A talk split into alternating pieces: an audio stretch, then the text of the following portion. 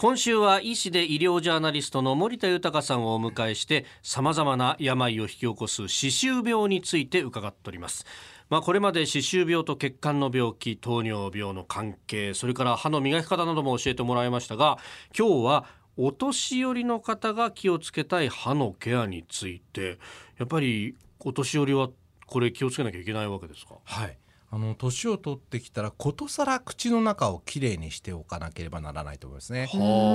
特にまあ歯周病を予防したり治療したりすることは大切だと思います。はい、あの最近高齢者の肺炎の約70%は誤嚥性肺炎といって、まあ、口の中が汚いことと関係するということが分かってきたんですね。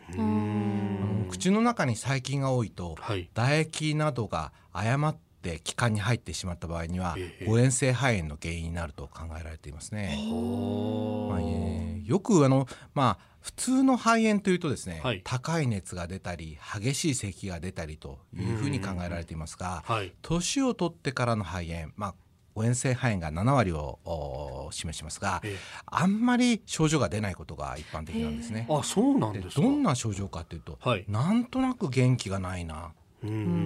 食欲がないな。喉がゴロゴロするな、こんな症状のみの場合が多いんですね。で気づいたら呼吸するのが辛いということで病院に運ばれてレントゲンを取ったら、まあ、肺が真っ白でかなり進行していたというケースがあるんですね。ですから、まあ、お年寄りはもう本当にこまめに顔色を見たり元気がないかなということを観察していくことがとても大事だと思いますよね。うん、これ最初の方の症状だけ見るとなんかね、うん、風邪の引き始めかなとか、はい、そのぐらいの感じですよね。ですよね。うん、あのどんな病気でもやっぱり年を取ると症状が出にくくなりますよね。はい、あそういうもの、の心筋梗塞などでも、えー、まあ、若い人の心筋梗塞は非常に強い胸の痛みを感じますけど、年を取ってからの心筋梗塞ってそんなに痛みを伴わない冷や汗のみとか。左顎が痛いとかそんな症状で発症することもあるんですね。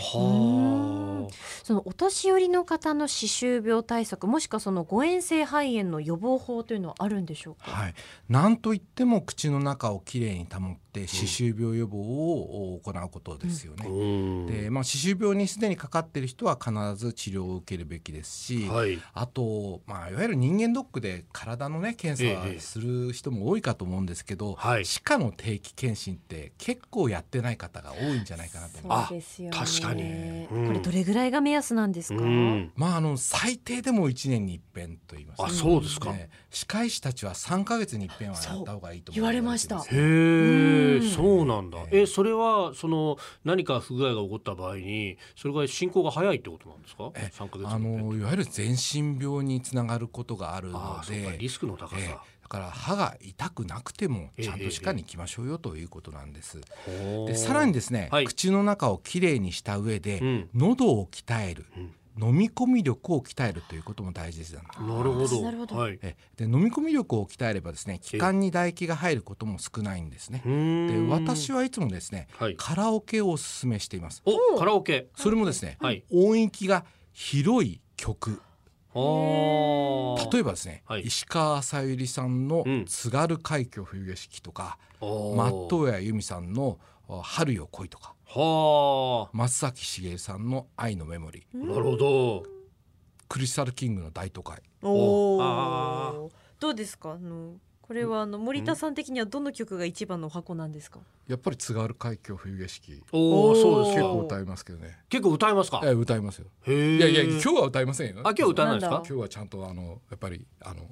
解説できました。一節くらいと思ったんですけど。ねでも愛のメモリーとかクリスタルキングの大都会とかやっぱりこう高いところでしかもこう声量豊かに思いっきり歌うみたいな曲がいいわけですいいわけですね。なるほど。さあということで、えー、今週は医師で医療ジャーナリスト森田豊さんに歯周病と歯のケアについて伺っております。先生明日もよろしくお願いします。よろしくお願いします。